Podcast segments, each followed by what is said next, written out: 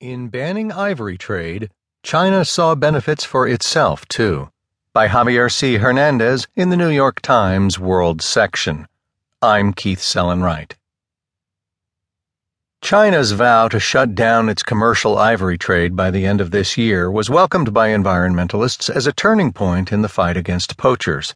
Activists cheered the government's pledge for swift action, and the state run news media called it a monumental win for elephants.